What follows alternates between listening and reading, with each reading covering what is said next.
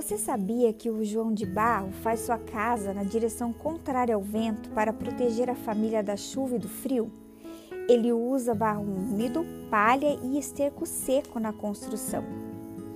Você sabia também que os tatus têm unhas afiadas e fortes para cavar suas tocas?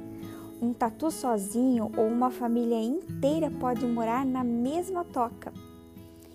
Nesses nossos diálogos pedagógicos, conversamos sobre as forças da natureza, como é importante que nossos pequenos tenham contato e vivam a natureza e falamos do elemento terra. Mas hoje foi só um pouquinho, porque viver a natureza é para a vida toda e temos muito mais para conversar e para conhecer. O poeta cuiabano Manuel de Barros ficou muito conhecido por sua simplicidade, sensibilidade e leveza ao falar sobre coisas da natureza, da infância e sobre a grandeza das pequenezas. Assim, sua escrita imaginativa e simples dialoga muito bem com as crianças, transmitindo as delícias da infância em uma poesia que encanta pequenos e adultos.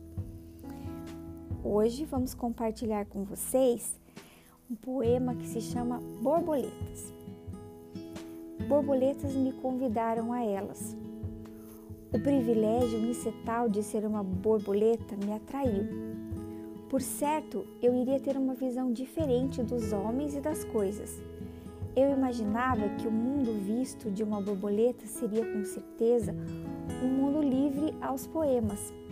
Daquele ponto de vista, vi que as árvores são mais competentes em auroras do que os homens. Vi que as tardes são mais aproveitadas pelas garças do que pelos homens. Vi que as águas têm mais qualidade para a paz do que os homens. Vi que as andorinhas sabem mais das chuvas do que os cientistas. Poderia narrar muitas coisas ainda que pude ver do ponto de vista de uma borboleta. Ali até o meu fascínio era azul. Lindo, não é mesmo? Vamos continuar nossos diálogos na próxima semana falando de um outro elemento da natureza? Esperamos vocês.